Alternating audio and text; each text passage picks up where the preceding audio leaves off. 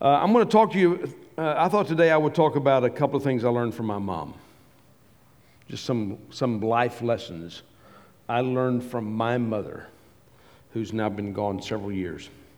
Uh, life doesn't come naturally for human beings, it's, uh, it's not easy being a human. Uh, we only come into this earth with about four things the suckling reflex, the falling reflex comes naturally. You know, if you let go of a, a baby, they'll throw out their arms. Uh, you don't let, don't let go babies to test it. But they, the iris of the eye closes naturally in bright light. We don't have to learn how to cry when we're hungry. We already know that, and most of us are still pretty good at it. Uh, but that's about it. Uh, humans, as a species, have to be cared for. They cannot fend for themselves for a very long time. They have to be nurtured, they have to be mothered. Uh, those four skills won't get you very far in life if you don't have somebody to take care of you. Humans have to learn just about everything. You think about all that we have to learn. I mean, it's incredible array of things that we have to learn. We have to learn the most basic skill, like the skill of walking, which, you know, we have to get to the point where we actually can't, so that you got to get to that point. You have to get through where you can crawl and then you can stand up. And then walking is actually organized falling. It's really, you're, you're, so you're letting your body fall forward and then you catch it with, with your foot. And then you let it fall forward and you catch it. That's, and so there, that's a very, you know, they have very great difficulty teaching uh, robotics how to do this. the calculations, the, the calculations that are involved in balance in, in not falling are incredible. And a little, you know, 10, 11, 12, 12 month, one year old, they're learning, they're doing those, naturally making those calculations of when to walk, it just becomes natural. It just becomes the natural motion of walking. It's just incredible. They have to learn how, they have to, learn how to talk, and so they start out with a lot of gibberish. Uh, they have to learn how to eat. Because, I mean, they don't, they don't know how to eat. You know, I mean, giving them us four or five month old kids, they just rub it on that side of their body and feel like that's good. It's like they're going to absorb it by osmosis. Uh, you have to be taught hygiene clothing, courtesy, gratitude, respect, you know, ultimately faith in Christ. Most important thing you'll ever learn is faith in Christ. Proverbs 1 7. Here's our text for the day. The fear of the Lord is the beginning of knowledge. Fools despise wisdom and instruction. Hear, my son, your father's instruction, and don't forsake your mother's teaching. Indeed, there are a, a graceful wreath on your head, like a a victor's wreath. You know, the, the, they wore the, the victor in an Olympic contest, they wore a, a wreath, a victor's wreath. And the ornaments about your neck. So, the family of God, the family is God's school for instructing children how to live in the world. They got a lot to learn. The family is the place where the next generation is born and where the next generation learns how to live. So each generation has to learn how to live. So each parent generation has to teach the next generation how to live. And so the family is God's plan for this huge undertaking, teaching the next generation how to live in the world and then how to be ready for the next. So he starts with the fear of the Lord's being knowledge. The fear of the Lord's being knowledge. The most important thing you need to learn is about how important it is to have a relationship with God. The fear of the Lord is the beginning of knowledge. Ephesians 6 1 says this Children, obey your parents in the Lord, for this is right. Honor your father and mother, which is the first commandment with a promise, which is interesting. This is the promise. You may not have ever caught this. This is the promise. Obey your father and mother, and here's the promise. So that it may be well with you and you may live long on the earth, which is to say, if you don't obey your parents, they may take you out. You know, it's as Bill Cosby before he, you know, when he used to be funny before he was a pervert. Uh, uh, Bill Cosby said, you know, I brought you into this world, I can take you out. Uh, so, I Guess he wasn't that funny. Okay. so, one of the things I learned from my parents is the fear of the Lord. They love Jesus. Both of my parents loved Jesus and, and had a growing and vital relationship with Jesus Christ. We went to church. As a family, as a family, we went to church. We went, we went to church Sunday morning.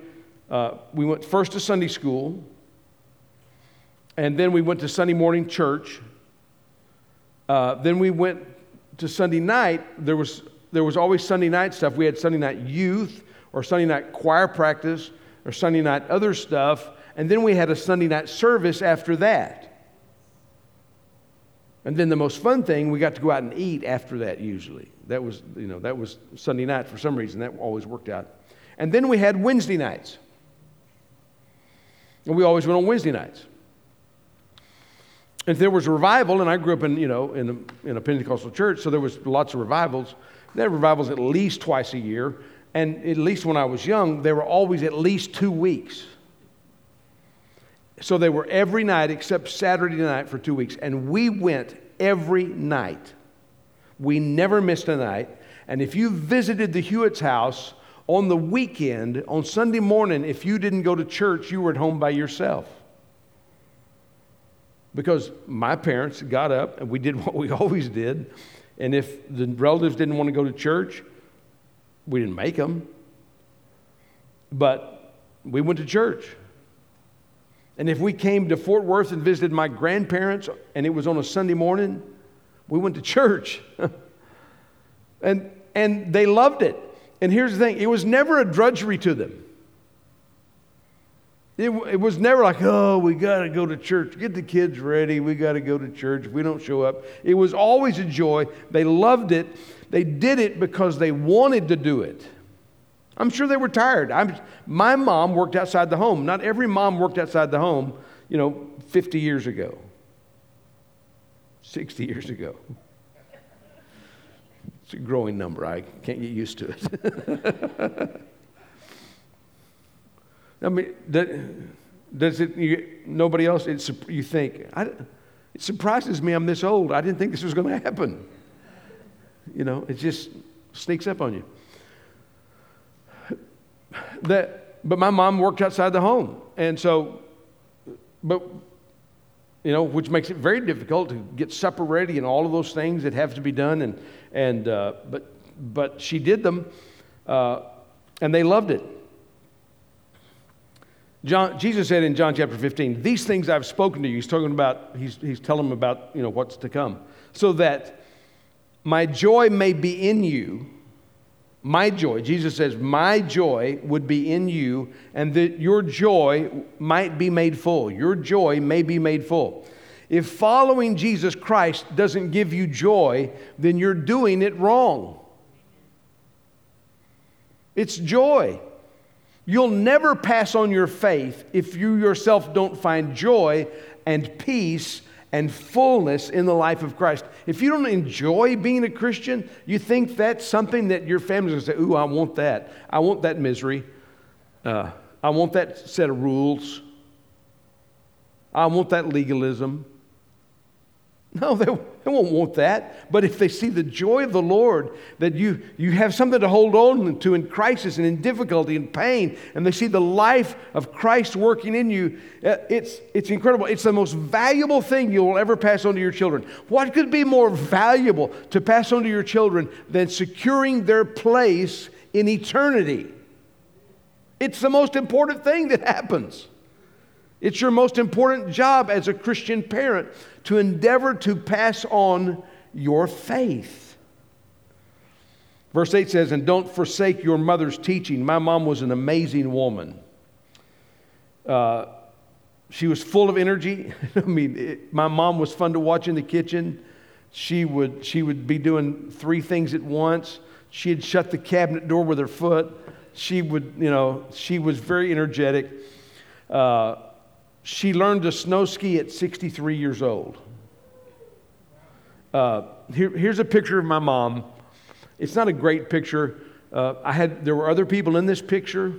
This is on a float at my lake house in Granbury in 19, no, I can't remember the year, but it's, my mom's 85. So she looks, still looks pretty good in a bathing suit for 85, doesn't she? That was really important to my mom.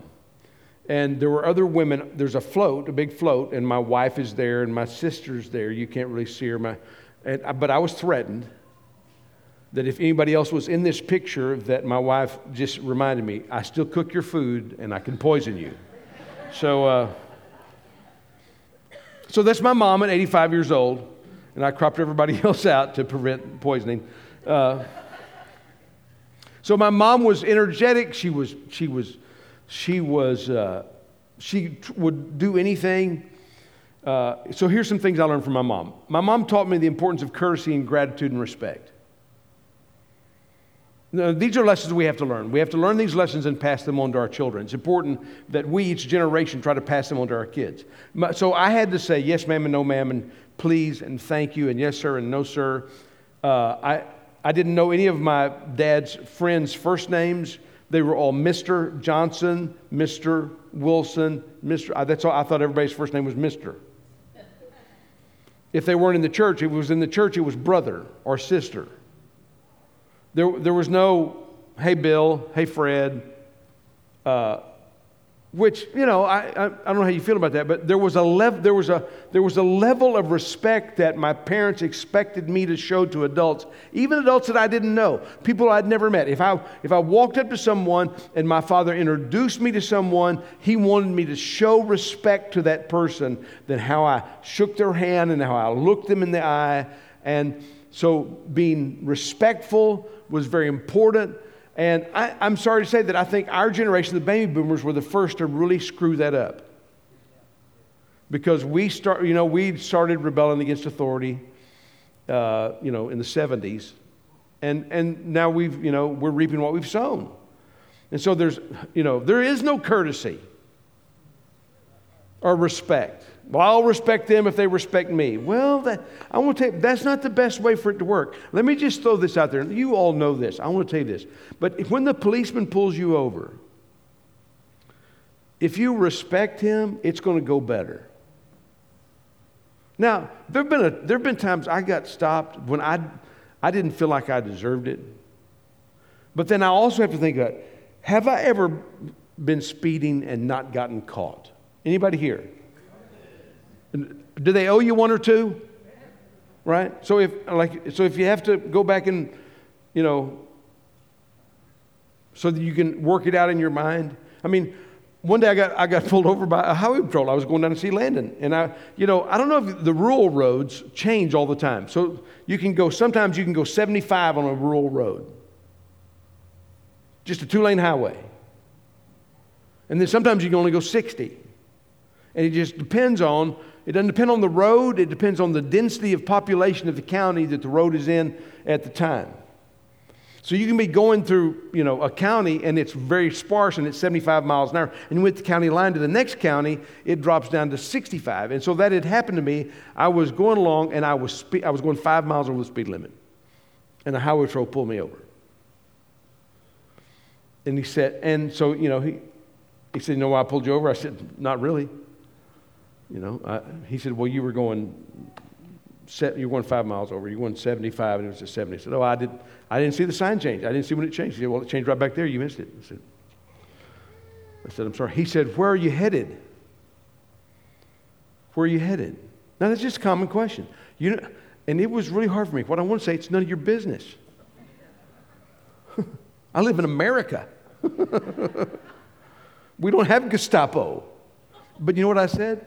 I'm going to see my son. You know what? It went well with me. So sometimes you don't say everything you want to say. Some of y'all need to learn that lesson. Sometimes I need to learn that lesson. Okay. So she taught me how to talk to people I'd never met.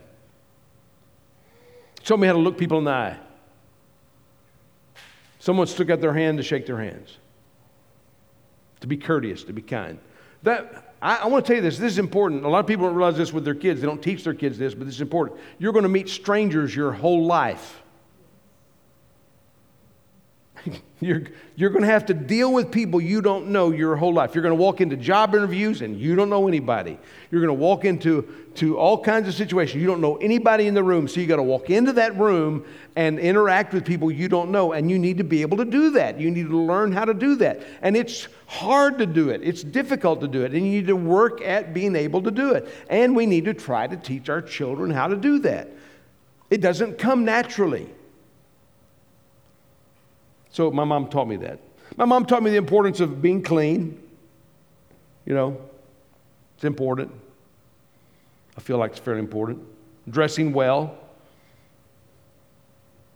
You know, I got my sense of fat. My parents, my parents loved clothes. My parents grew up during the Depression. My, my dad grew up in a house with a dirt floor and they didn't have anything till he went to, to war and came back. And had, then he married my mom. And they built a pretty good life together. And they, and they, but they grew up poor. Both of them grew up very, very poor. And they learned how to make do in that time of being poor. But my parents liked nice clothes. And so we always had nice clothes. We may not have had everything else, but that was, it was just a value, it was important. So, so when, my, when my dad died, he had like 25 pairs of really expensive shoes. But, you know, he, he just, that was an important value to him, and he had, he had earned them. He had earned them. Uh, so, so, what's the deal about that? Here's the thing 1 Samuel 16 7. So, so God has told Samuel to go to the house of Jesse because he's going to anoint a new king. And Samuel doesn't know who it's going to be. The Lord's going to tell him. And when, when the oldest son of Jesse comes into the room. He's tall, and Samuel says to himself, Surely the Lord's anointed is before him. So he sees this handsome, Eliab is his name, this handsome guy before him, and he says, Surely the Lord's anointed is before him. And the Lord says to Samuel, Do not look at his appearance or at the height of his stature, because I've rejected him. For God sees not as man sees, for man looks at the outward appearance, but the Lord looks at the heart. So, how do you impress the Lord? With humility, with your heart. How do you impress people? With how you, it's how you look is important. And I can guarantee you, we've got employers in this room, and if you walk in to get a job, how you look is important. You know, whether that shirt was ironed and whether you actually, you know, you know, I, you know, some of you need help. That's why you, you know, that's why we got married because we needed help. You know, you know, a, a, a, single guy will go to a pile of clothes and pull this out and smell of it and think, yeah, I can maybe wear it one more time. You know, right? if the dog didn't lay on it, there's, there's another chance. But you'll be judged by others by how you look on the outside, whether you like it or not. So you, I'm, you don't, it doesn't have to be fancy, it doesn't have to be elaborate. It needs to be clean, and you need to be clean. That's just my mom taught me. I think it's a valuable lesson. Not, not, not necessarily anybody here that needs it, but just in case. Okay. Uh, my mom instilled in me the courage to try things I'd never tried before and to do things I didn't know how to do. Now, I don't know if you know this, but life is full of things that you don't know how to do until you do them, and opportunities to do new things. And God is going to lead you to places, to, to places where you don't know how to do what it is you need to do until you do it. He's going to take you to places that are beyond your comfort zone and beyond your skill set and beyond your strength. I don't know how people say to me, hey, have, you want to help us with the youth? I don't know anything about working with youth. Well, you know how to learn about working with youth? Come help us work with youth. I, it's like, I don't know how to do that. You know what? And you'll never know how to do it. But you could know how to do it in just a short amount of time if you get off your lazy butt and start doing it. Did I say that? Wait a minute. Oh, he's gone, he's gone to cranky. Okay. Uh, he's getting hungry. So,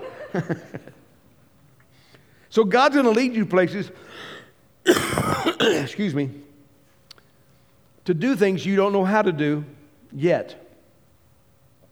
So that you'll have to grow. and trust Him more. God's always teaching you to trust Him more. I've been serving the Lord for a long time, and the Lord's still teaching me to trust Him more. You think about this.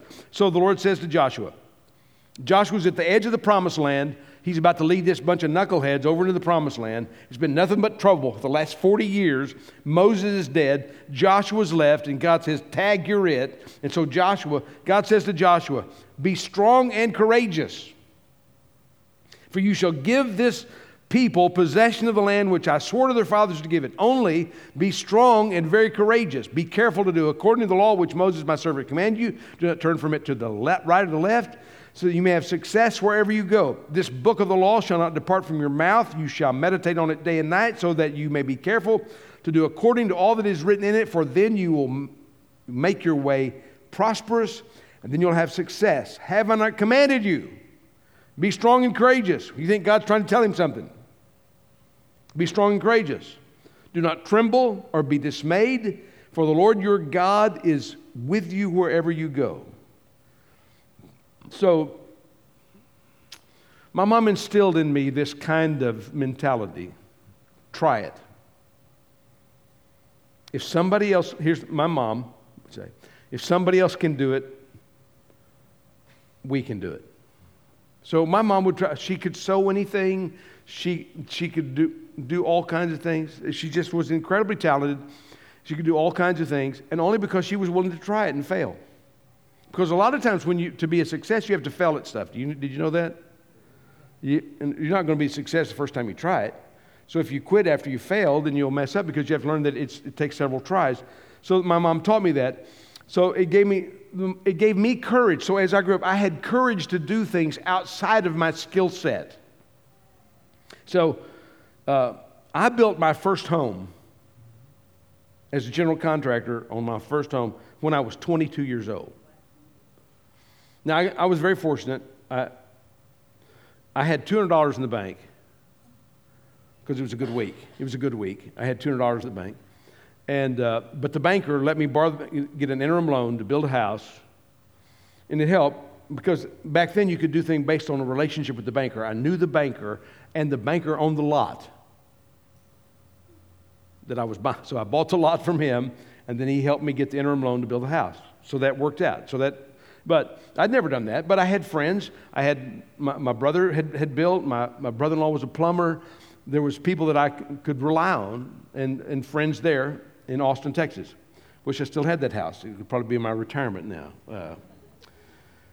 Uh, uh, so I had that house three months and sold it, and went to pastor my first church in Spring Hill, Louisiana, when I was 23 years old. I had no idea what I was doing. I didn't know I didn't know what I was doing, which is always a kind of a blissful place to be. It was a, but I had a great time. We had a great time. The church, it, was, it wasn't a big church, it was a church about 100 people. I had about 12 to 15 ladies that were over 80, and they, they, they all just made me their child. They adopted me. It's like I was their, I was their son that had lost, was gone off. And they, they just doted on Tina and I. They just, it, it was wonderful. We had a wonderful, wonderful time. They would have a dinner on the grounds. Now, you've, most of you have never really experienced this. This was a real dinner on the grounds where people would bring so much food, it was an embarrassment. There would be fried chicken and roast and, and squirrel mulligan, I, you know, because it's Louisiana. We had to have squirrel mulligan and it was pretty good. You know, what you have to do is you have to have covered up with a lot of other chicken, a lot of other things. But you know, it's you know gumbo. I mean, all it was wonderful, and every imaginable dessert, blackberry cobblers from flat, fresh blackberries picked out of the picked out of the swamp, but and, and uh, sugar roll, which was like just bread dough and sugar and it was like heaven. And each one of those ladies, you'd say, Pastor, did you try my coconut cake? And, I'd, and they'd just set a piece in front of you. you know, did you have a piece of my coconut cake? And I'd so, you know, I, it was out of love. I had to, I had to eat it. and uh, I gained about 30 pounds pastoring that church. but it was so much fun. Uh, it's always fun putting it on, right? It's the taking off part that's not fun. I built the, the, our first church building here for Life Community Church on Beltline Road uh, when I was 27. And I'm not saying that, say, oh, look at me, look how great I am. I'm just saying, I didn't, in each of those instances, I didn't know what I was doing. I was learning as I went. And if you, if you only wait to do what you know how to do, you're going to be stopped at the door. You're going to be stopped. You know, you got to have some courage to fulfill what God calls you to do. You got to take some steps into the unknown and say, is this what God wants me to do? Well, if God wants me to do it, I'm doing it. You have to step out in faith and courage. And that's what God says to Joshua Joshua, don't be afraid. Be strong and courageous. I'm going to be with you. You're not on your own. And so my mom taught me that. It was, it was uh, important. My mom taught me don't quit just because it's hard. My mom taught me the power of perseverance. The power of perseverance. Galatians 6 9. Let us not lose heart in doing good, for in due time we'll reap if we don't grow weary. Most things in life are more difficult than they appear on the surface. I mean, life itself is not easy. Life is hard, right? Life is a challenge. Nobody owes you anything. It's like society doesn't owe you. It's, it's up to you. So, life is hard. Marriage is hard. Right? Anybody ever have any difficulty? Just, just me, okay. Uh, raising kids. Like, you know, I mean, just different ages. You know, we, why do we call it terrible twos? It's not because they're terrible. It's the first time that they can actually say no. Before that, you can, you know, you can say, "Aren't they cute? Look, they look at that." You can kind of imprint on them what you want them their response. But once they get to where they can communicate and they start saying, "Hey, you want some of the?" No. So, you know, raising. Then they become teenagers I mean, raising teenagers is hard. I mean, you don't know what you, I mean, you think, you don't know what you're doing. That's the funny thing about being a parent is your kids think you know what you're doing. They don't realize that you're trying to figure it out as you go along. What, what's the, because every child is different. And so if you try to treat every child, you know, you, know, you say, we're going to treat them, treat them exactly the same. You can't. What, would, what wouldn't even faze one will crush the other one. You might have to beat the tar out of one to get the same response that a look will give the other one. You can just kind of look at one side of it. They're like, oh, I'm sorry, I'll never do it again. I'm sorry. And, you, and you, Logan was like wrestling a bear anytime he had to be disciplined. I mean, he fought you. He's like, okay, I'm going to give him a spat. Come over here. I'm going to, I'm going to give you a spanking, you know. So I was a cruel dad like that. And so we'd bring over, and we had a, we had a spoon called a fanny frapper. And I was going to frap his little fanny. And, uh, and, and he, he, would, he would fight. I'd, I'd, eventually have to put his legs between, between my legs and bend him over. And by the time you're done, you're like, how do I not beat this kid to a pulp? I am so mad at him right now. I was just going to frap his fanny, but I want to wail on him. And guess what? Lincoln is exactly the same. It's like, whoa, thank you, Jesus. Paybacks. but you don't know. It's, you know, it seems harder than it is, right?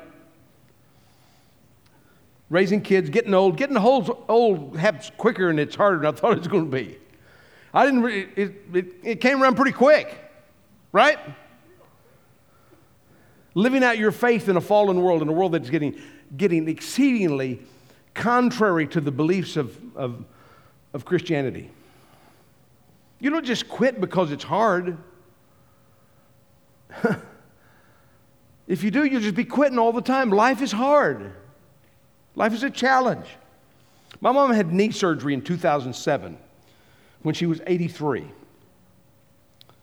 Uh, it got infected with MRSA which is methicillin resistant staphylococcus something. Anyway, it's a bad infection. that's hard to treat. There's, it's resistant to drugs. So she had this knee implant at 83 and it got infected. I mean, whew. and so they had to go in, take the implant out, and then put a rod in and some spacers that were antibiotic treated spacers and then kind of sew it back up. And then for three months, she was on an antibiotic drip. Okay, then she got well again. She went back in and had that knee replaced again and recovered from that and then went and had the other one done. So she was tough, old bird. you don't quit because it's hard. So my, my mom taught me that. I mean, she was still teaching me stuff at 83 years old. You know, and we've, I've joked about this several times. My mom had a stroke when she was 87, and she was in, she was in the floor doing sit ups because we were going on a cruise and she wanted to look good in her bathing suit. 87 doing sit ups, stomach crunches on the floor. So my mom told me, You don't quit. Even when it was hard and was difficult.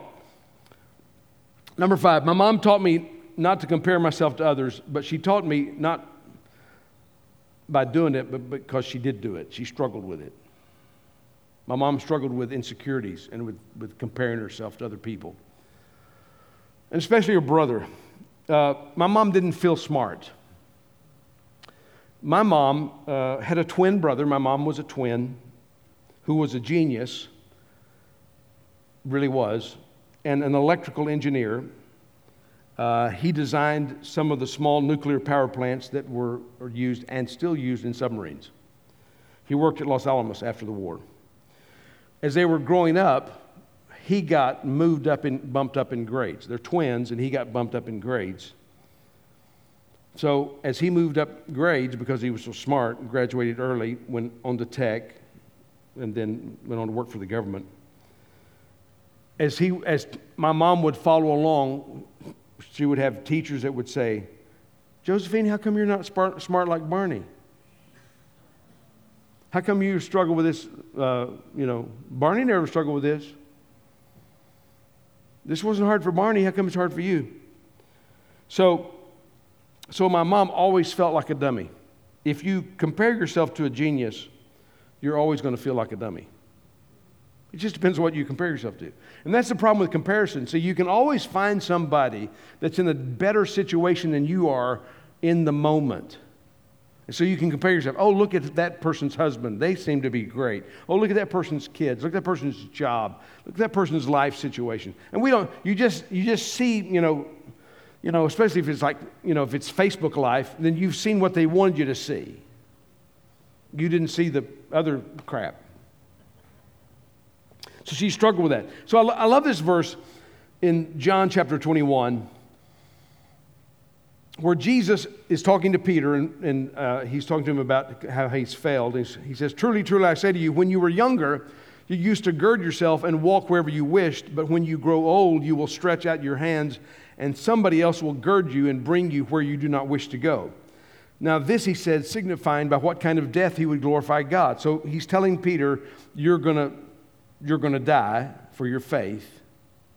And when he had spoken this, he said to him, Follow me. Peter, uncomfortable that he's just been told how he's going to die, turning around, saw the disciple whom Jesus loved following them. Now, this is interesting. This is the book of John. This is John talking about himself. so, John's describing himself as the one, the disciple whom Jesus loved. Are you the disciple whom Jesus loved? So you got to understand that. So John understands this. John says, "I'm the disciple who Jesus loved." Following them. The one who had all leaned back on his bosom at the supper and said, Lord, who's the one who betrays you? So Peter, seeing him, said to Jesus, Lord, what about this man? Jesus said to him, If I want him to remain until I come, what is that to you? That's none of your beeswax. Mind your own business, right? You follow me. So, My mom struggled with this insecurity her whole life, but here's, the, here's what I learned from her. Because we all have insecurities. Right? My mom struggled with insecurities. She never let that stop her. As a matter of fact, it was a challenge to her. She felt like she had something to prove. So instead of it being, oh, you know, I'm nothing, I'm nobody, I'm stupid, I'll always be stupid.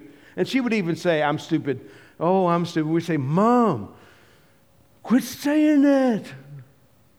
You're not. But you know, we of, we, we have our, we have our thing. What's God called you to do? Be you. You can't be somebody else. You got to be who you are. There's always people that have done better and are doing better and are more successful and their life seems easier and their kids are all, you know, they got the bumper sticker. My kid makes straight A's. They didn't have a bumper sticker. Some of my kids are barely struggling, you know. They don't say that. You don't brag. We don't, we don't put a bumper sticker when we're struggling. We put a bumper sticker when it's great, right? So, everybody's got stuff. Everybody's got struggles. You be you.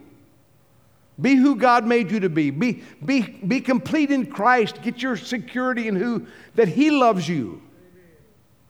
Not because somebody else gives you approval. If you've got to get your approval from other people, it will never be enough. It'll be a drop in the bottom of a tin bucket. Dink, dink, dink, dink. And you can carry your bucket around and say, Do you love me? Do you really like me? What do you think about me? Am I great? Am I wonderful? Do you love me? Dink, dink, dink. You can just dink that bucket all day long. But you know what happens if you get your fullness in Christ? He fills your bucket to overflowing. Then everything that everybody gives you is just overflow. You're not looking, oh, I'm needy and I need you to love me.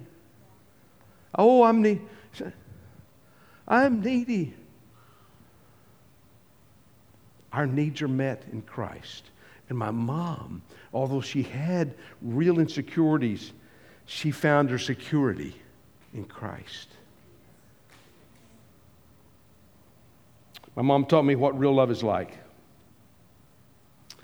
You know what mamas are like? I'll tell you what mamas are like. Mamas love you even when you do stupid things. That's right. I mean, you can murder somebody, your mom's still going to love you. He probably had a good reason. you know. But I, here's, here's even better news. Sometimes you can create such shenanigans that even your family will give up on you.